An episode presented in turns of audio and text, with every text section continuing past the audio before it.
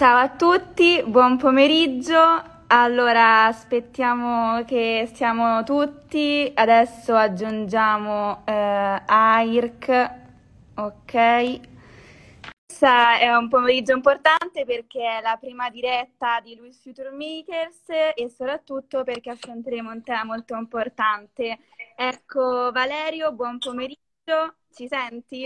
Sì, vi sento benissimo. Ciao a tutti. E se possiamo darci del tu, e come stai? Tutto bene? Sì, sì, certo, certo, assolutamente. Ti ringraziamo per la disponibilità e insomma qua la compagnia di Valerio Poliani, ricercatore per AIRC. E Valerio, se puoi raccontare il tuo percorso di studi, il tuo ruolo in AIRC. Ok, Partiamo dunque. Bene. Allora, io sono eh, Valerio Voliani, sono ricercatore eh, AIRC eh, presso il Center for Nanotechnology Innovation, che è un centro, il centro pisano dell'Istituto Italiano di Tecnologia.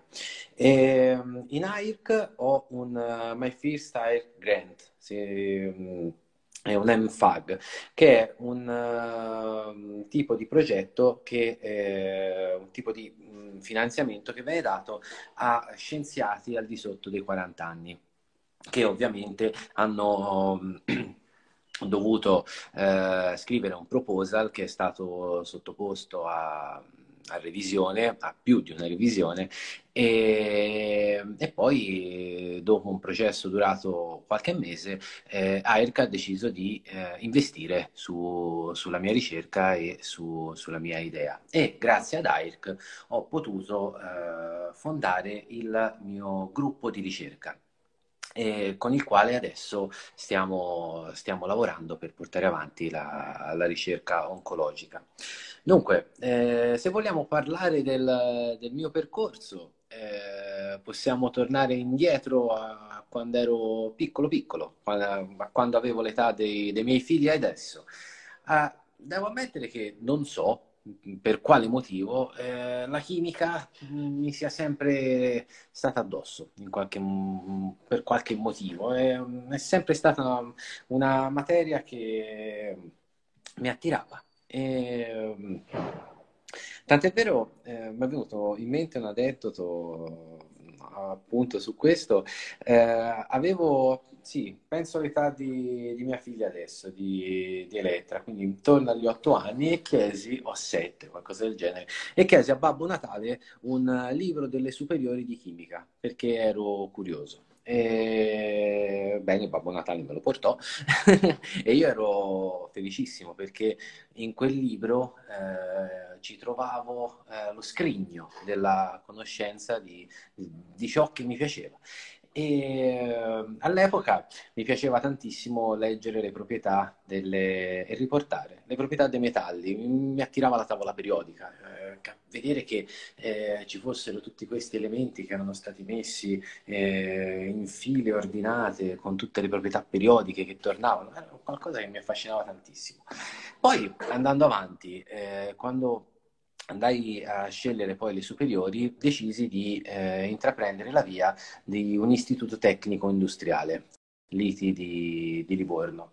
E lo feci perché lì c'era la possibilità di eh, fare chimica come, come, volevo. Cioè, se non sono cambiate le cose, mi ricordo che all'epoca su 36 ore di, di, di scuola, 24 erano di, di, chimica, quindi per me era il paradiso.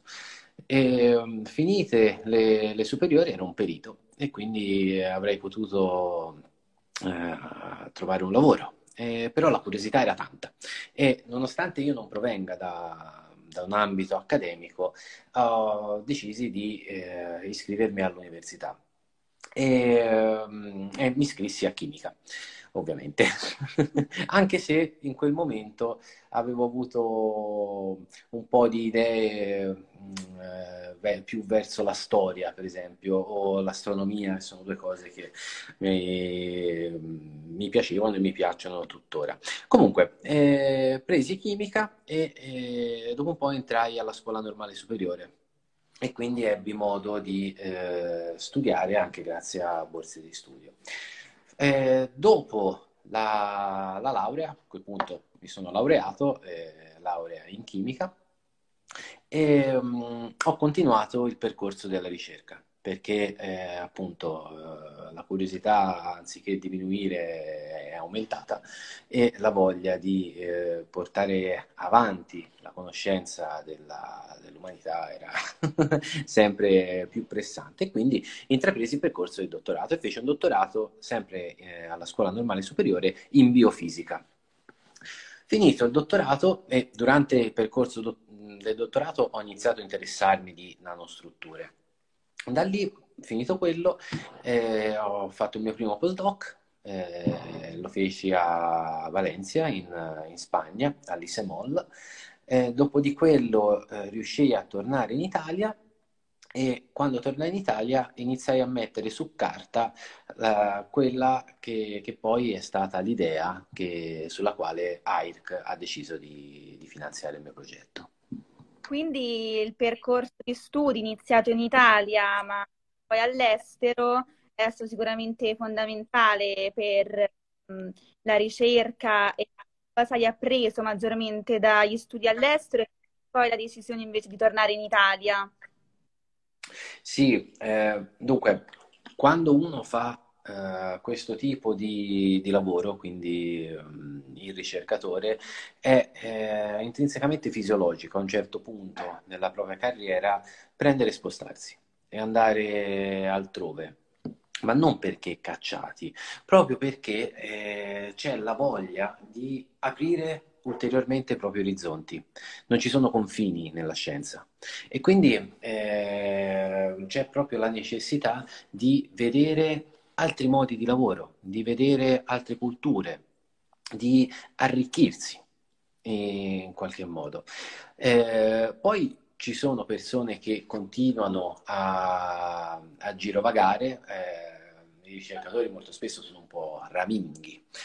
E, um, e, questo non fa altro che eh, arricchire ulteriormente la persona. Tant'è vero che poi quando eh, ci si ferma in qualche modo in una destinazione, comunque si continua a viaggiare parecchio e si continua a uh, confrontarsi con altri modi di pensare, altre culture, perché proprio questo è una, una cosa fondamentale per uh, riuscire a mh, creare e poi portare avanti nuove, nuove idee.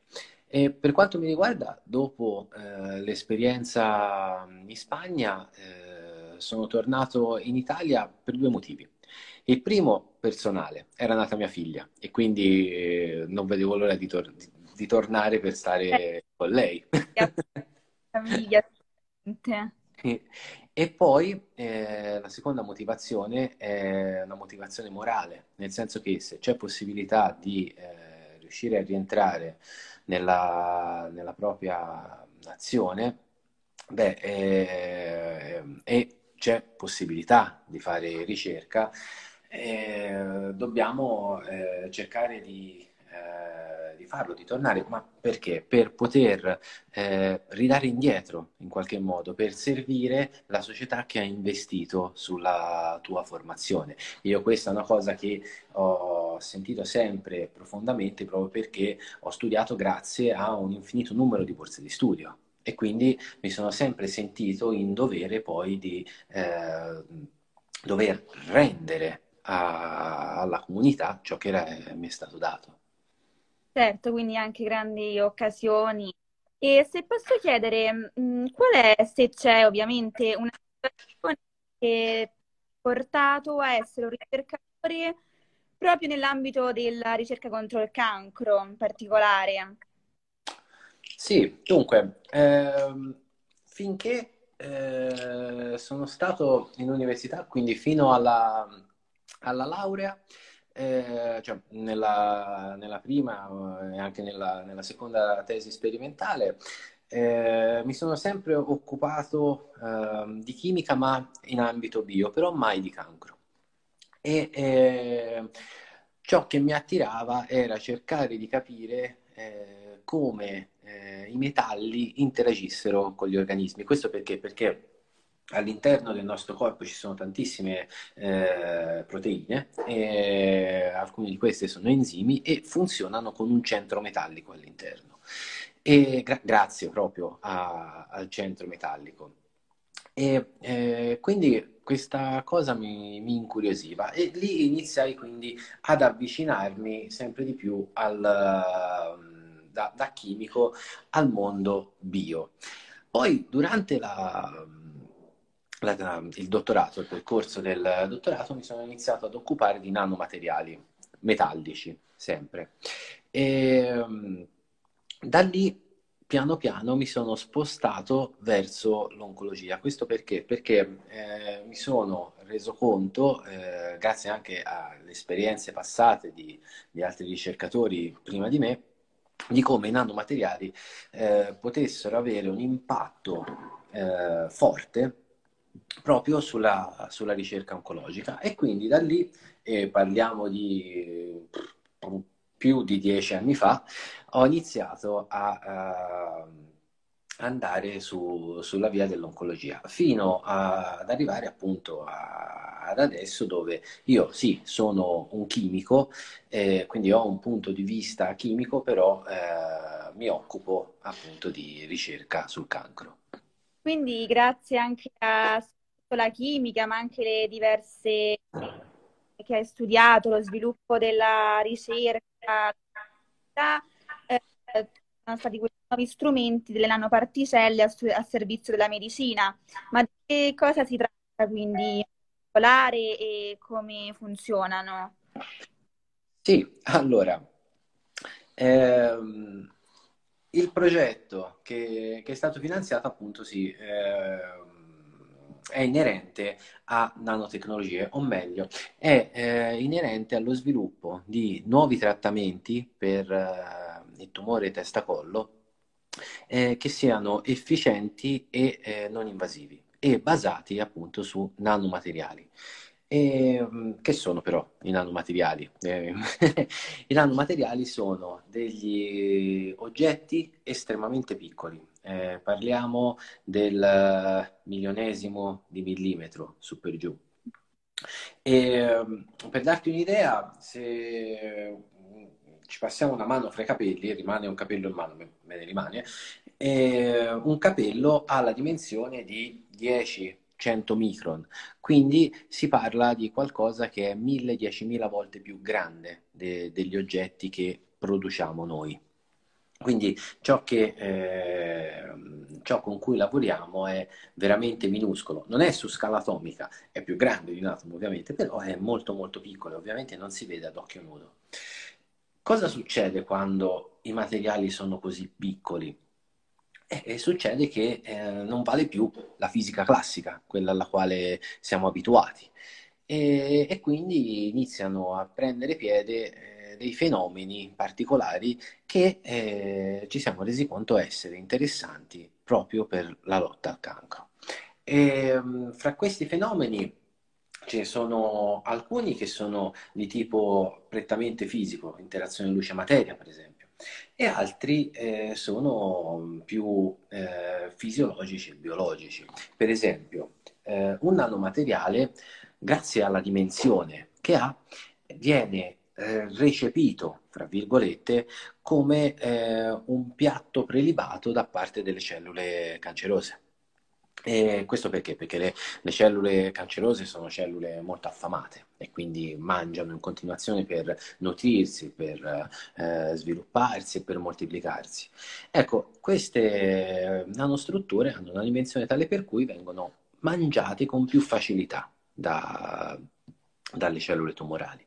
Questo cosa sta a significare? Sta a significare che eh, si accumulano preferenzialmente là nel tumore, quindi nel nostro bersaglio. Eh, in più è possibile eh, caricarle con dei farmaci e quindi già qui eh, ti, puoi vedere idealmente come eh, se viene caricato un farmaco dentro una nanostruttura e se questa nanostruttura si accumula eh, spontaneamente, maggiormente eh, nella massa tumorale, questo sta a significare avere una cura mirata e quindi in questo modo si riesce ad avere una cura eh, più efficiente con minori effetti collaterali. Non solo, eh, come ti dicevo ci sono anche eh, alcune proprietà prettamente fisiche. Quindi, per esempio, noi lavoriamo principalmente con l'oro. Eh, tu sarai abituata a vedere l'oro come un metallo giallo, a meno che eh, tu non compri l'oro bianco, però mediamente che, che è placcato di rodio. inciso. Però l'oro eh, normalmente è un metallo giallo, malleabile, no? E ci si può fare di tutto, orecchini, anelli, ecco, anello. E perché eh, usualmente quando eh, ci si sposa viene eh, scambiato una fede, un anello d'oro. Perché? Perché è una promessa di amore eterno. Ma perché? Perché l'oro è un metallo che eh, non viene degradato, quindi rimane sempre stabile. Ecco, ora, eh, quando eh, l'oro però viene ridotto molto molto molto piccolo, quindi quando diventa una nanostruttura, le sue interazioni con eh, la luce, per esempio, sono molto diverse e infatti una soluzione di eh, nanoparticelle di oro è rossa. Rosso fuoco, ah, forse ce l'ho. Eccola. Ah, guarda, sì, sì, sì, sì. Ah, guarda che fortuna. Non l'ho preparata, ce l'ho. Ecco, questa è una soluzione di nanoparticelle da 20 nanometri di oro. Ah, certo. Sì, Quindi, si vede. Sì. Si vede? Perfetto. Ecco. E, um, questo perché quando le strutture sono così piccole, appunto, interagiscono in modo diverso rispetto a ciò che, a ciò che siamo abituati. E questo cosa significa? Non è solamente fare delle eh, strutture, delle soluzioni colorate che ci piacciono.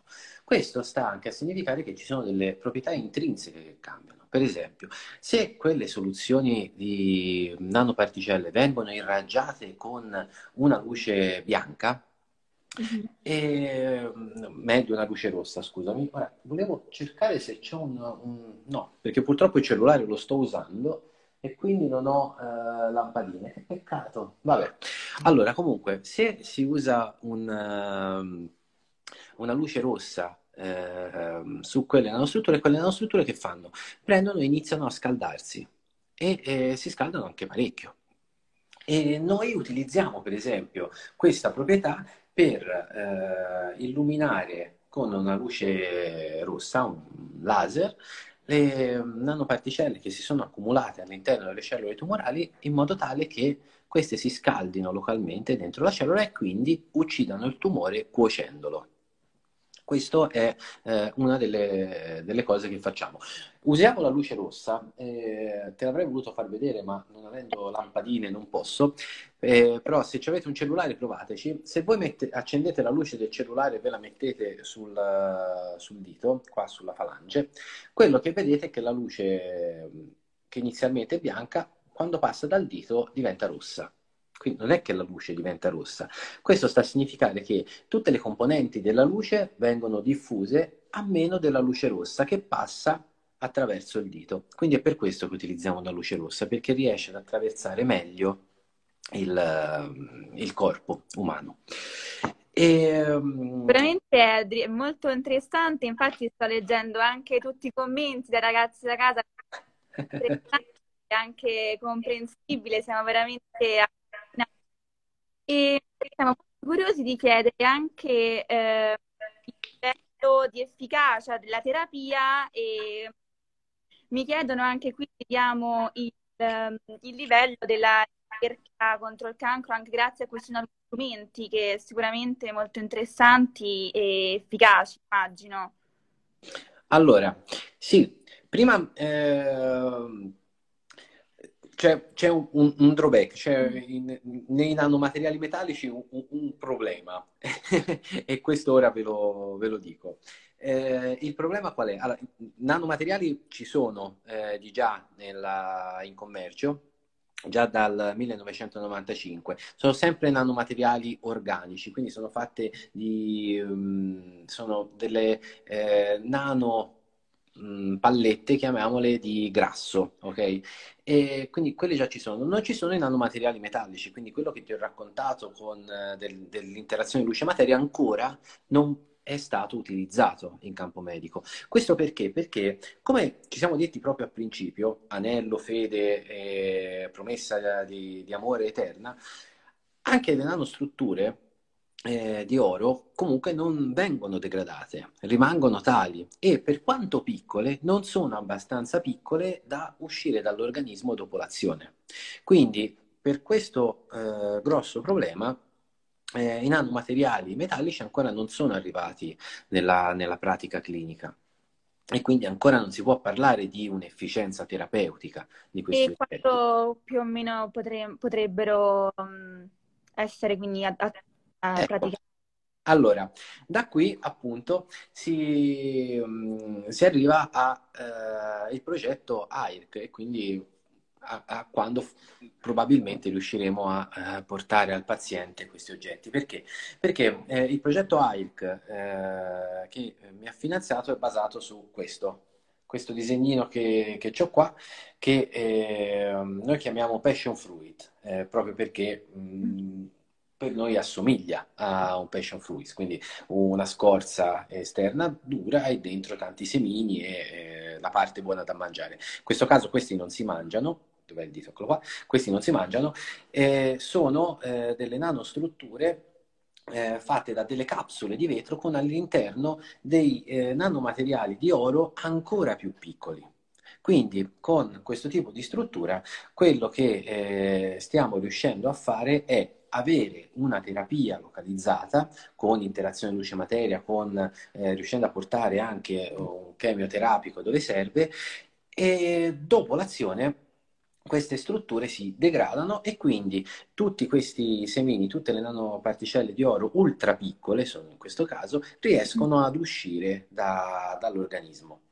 E quindi questo è stato eh, il grande passo avanti che, che, stiamo, appunto, scusa il gioco di parole, portando avanti, mm. grazie all'ENFAG e grazie quindi al finanziamento di, di AIRC. Ora, ehm, in Infatti... termini di eff- efficacia, ti posso dire che nei eh, nostri modelli, ne, quindi eh, nei modelli cellulari. Tra l'altro, eh, grazie ad AIC abbiamo anche, ci siamo resi conto che eh, c'era un'assenza di alcuni tipi di modelli tumorali eh, e eh, li stiamo portando avanti, stiamo tirando su dei modelli tumorali etici sui quali appunto stiamo utilizzando le, le nostre nanostrutture e stiamo vedendo appunto che eh, il loro potenziale è estremamente promettente.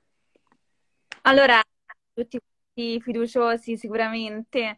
E se questo quindi abbiamo parlato della lotta, lotta contro i tumori e il cancro, invece eh, è anche importante parlare di, di prevenzione. Infatti eh, vogliamo chiederti che cos'è la prevenzione e perché si parla di prevenzione in quest'ambito. Allora, la prevenzione si basa, dal mio punto di vista, ma in generale, su due colonne portanti. C'è da una parte eh, uno stile di vita il più possibile sano, dall'altra eh, il mantenersi sotto controllo. Quindi eh, andiamo sulla prima colonna, stile di vita sano.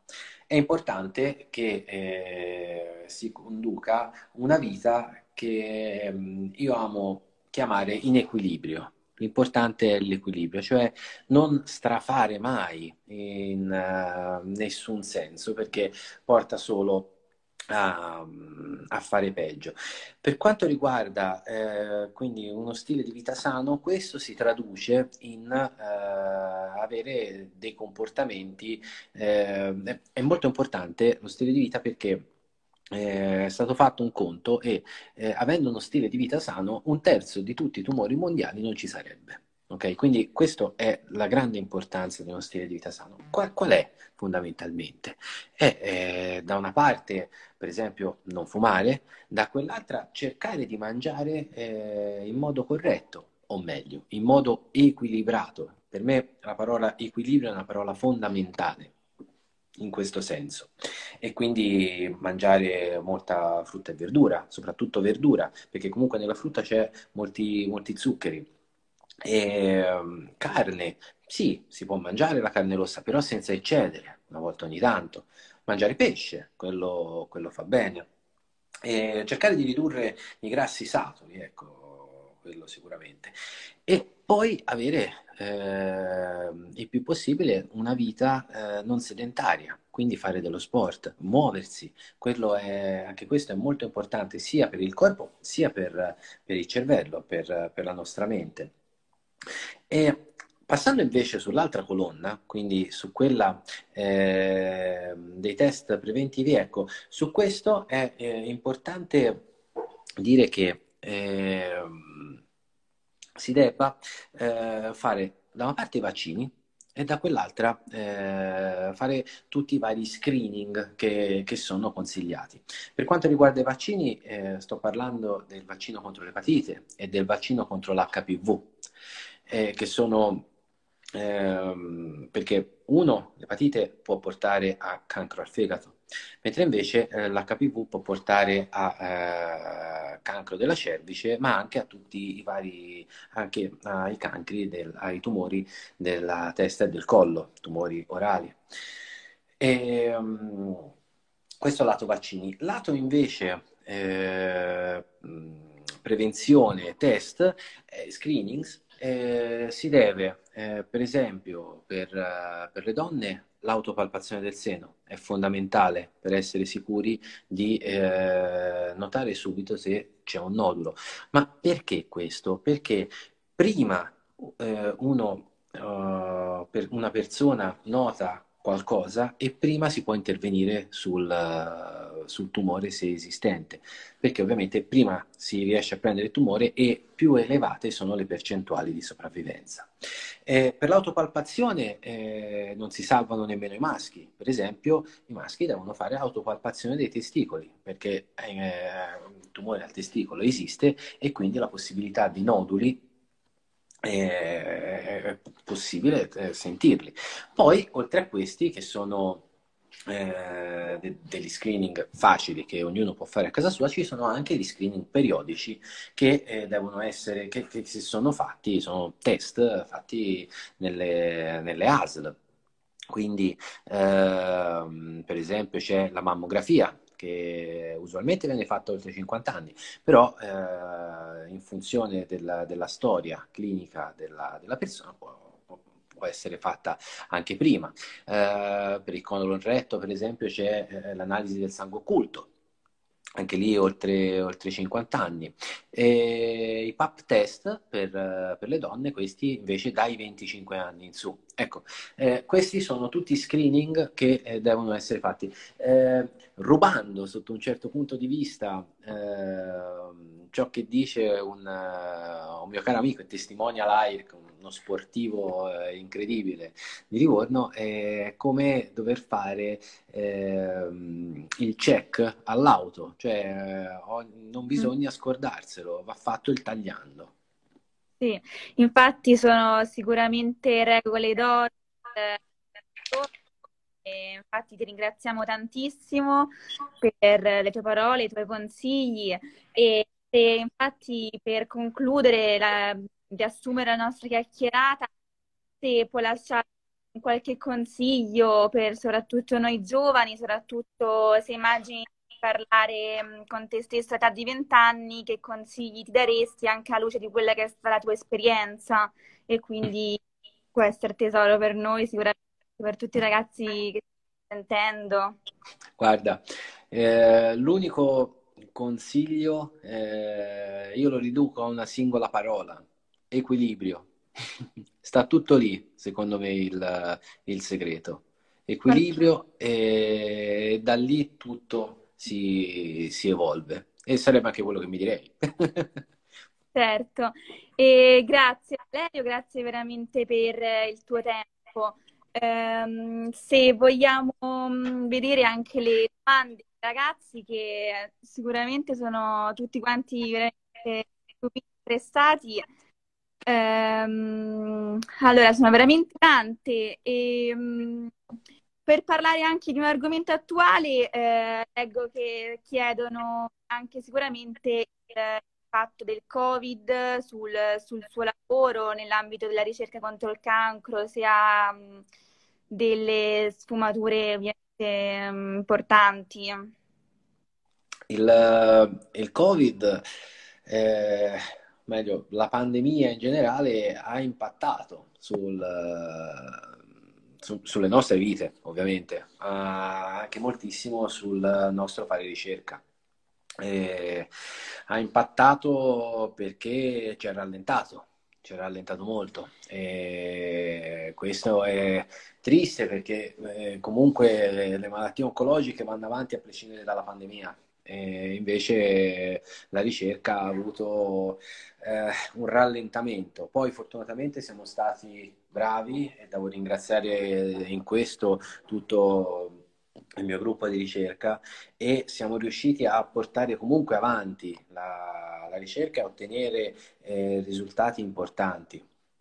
Però, ecco, fra, eh, fra mille difficoltà, tutt'oggi, per esempio, eh, non riusciamo ad entrare in laboratorio come eh, ci eh, prima della pandemia, quindi non abbiamo libertà di ingresso eh, possibilità di fare esperimenti in continuo come abbiamo sempre fatto, anche perché noi comunque eh, gli esperimenti si fanno per passione, questo non è un lavoro, è il nostro gioco preferito.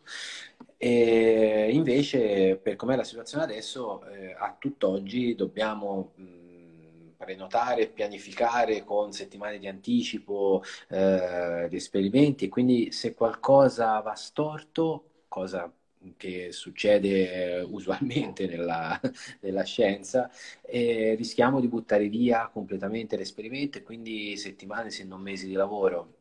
Quindi questo a tutt'oggi ancora un po', un po ci rallenta, però eh, fortunatamente eh, tutti i componenti del mio gruppo stanno comunque continuando ad andare, ad andare a, alla grande. Un'altra cosa che ci manca molto, devo ammettere, è eh, l'incontro fisico, nel senso che eh, noi comunque ci teniamo continuamente in contatto perché abbiamo le nostre chat di gruppo, continuiamo su tutte le varie piattaforme esistenti a incontrarci, a fare eh, group meeting eh, singolari o di gruppo, eccetera. Però eh, devo ammettere che anche se eh, li vedo continuamente, ecco, eh, il vedere una persona fisicamente è un po' diverso, ci sono delle sfumature che vengono a mancare che eh, anche lì comunque eh, affliggono un po' di più il processo della, della ricerca. Va bene, sì, grazie. E, um, tra, tra, i commenti anche numeri di studenti che stanno per iniziare il percorso nella medicina che chiedono consigli a giovani ricercatori alle prime armi, che consiglio ti senti di dargli nell'ambito anche eh, appunto della ricerca, della ricerca dei nanomateriali e mm, insomma come dargli un incoraggiamento, un appoggio. Eh, scusa, ti ho sentito male, se, se, mi potresti ripetere. Sente bene? Sì, sì, sì, eh, ti ho sentito un attimo a scatti, quindi mi è mancato, non riesco ah, a fissare le parole. La connessione e no, dicevo che mm, leggo numerosi commenti anche di ragazzi che stanno per intraprendere il percorso nella medicina e chiedono quali consigli ti senti anche di dare o giovani ricercatori alle prime armi. Ehm, mm-hmm. sì. Ok, ok, perfetto, sì, sì, sì. Ora so, ho, sono riuscito a sentire per bene. Ok. Beh, eh... allora, guarda, anche qua eh, quello che potrei consigliare a chi sta cominciando a, intraprendere il percorso della ricerca sia da, da, materie scientifiche di base sia dalla medicina è, è di tenere duro nel senso che il, um, il, ricercatore deve essere, è una persona che deve avere una pazienza infinita e eh, deve essere resistente quindi pazienza e resistenza. E questo, um, oltre che a curiosità e a, varie, a tutti i vari corollari intorno a chi fa ricerca, però eh, è fondamentale essere pazienti e resistenti. Perché? Perché eh, quando fai scienza eh, non ti poni un obiettivo che è dall'oggi al domani, no, non stiamo parlando di cose che uno le fa e, e, vede subito il risultato, oppure il ritorno, oppure il guadagno. No, chi fa scienza si pone un obiettivo lontano nel tempo. E che per arrivare eh, può metterci tanto, può anche non arrivare mai eh, addirittura, però è probabile che ci mette tantissimo. E quindi... Io la vedo sempre come una scalinata, cioè noi facciamo uno scalino alla volta per giungere all'obiettivo che è l'avanzamento della, della conoscenza. Eh, nel nostro caso è, è, riuscire a trovare una, un tipo di terapia più efficace e meno invasivo. E mm, questo quindi è un obiettivo che mm, riusciamo a, a, ad approcciare eh, con il, il dovuto tempo, non ci sono scorciatoie. Cioè, eh, parafrasando un po' lo, lo sport che, che, ho fatto per, per mezza vita, eh, al traguardo ci si arriva palata dopo palata. Certo. E, e poi resistenza, perché? Perché eh, dal mio punto di vista la, il lavoro del, del, ricercatore è eh, un lavoro che ti porta a vivere un ottovolante emozionale, nel senso che eh, raggiungi degli apici di felicità estrema come delle, eh, de, dei fondi incredibili di, di tristezza, perché alle volte ci sono cose che non tornano. Arrivi, per esempio, a fare un esperimento che ti fa capire che tutto quello che hai fatto nei due, nei due anni antecedenti, per esempio, era sbagliato. E questo ti butta giù, però d'altro, canto ti può spalancare delle, delle porte inaspettate che mh, mm, non ti eri eh, prefisso. E quindi allora da lì ricominci. Eh, quindi eh, ribadisco, pazienza e resistenza, oltre ovviamente a passione, curiosità, eccetera. Certo, e sono stati veramente consigli veramente utili e delle vere e proprie ti ringrazio veramente per il tempo dedicato, siamo stati tutti quanti affascinati e ti ringrazio a nome di tutti Luis Future Makers e mm, veramente grazie e in bocca al lupo per tutto, per la ricerca e per tutto, insomma. Io ringrazio, ringrazio te, ringrazio tutti quanti voi e anche chi, chi, ci sta ascoltando, sta scrivendo, insomma, grazie a tutti. Quanti interessati. E mi, ra- e mi, raccomando, donate ad AIRC e se, se potete, quando eh, si parla di donare no, non si intende solo donare in termini finanziari, si può donare anche il tempo quindi si può anche diventare volontari di AIRC e anche questo è fondamentale per riuscire a far funzionare il sistema di ricerca che stiamo portando avanti. Sì, Quindi, Grazie. Grazie a voi. Grazie. Buona serata. Ciao a Buona tutti. Serata.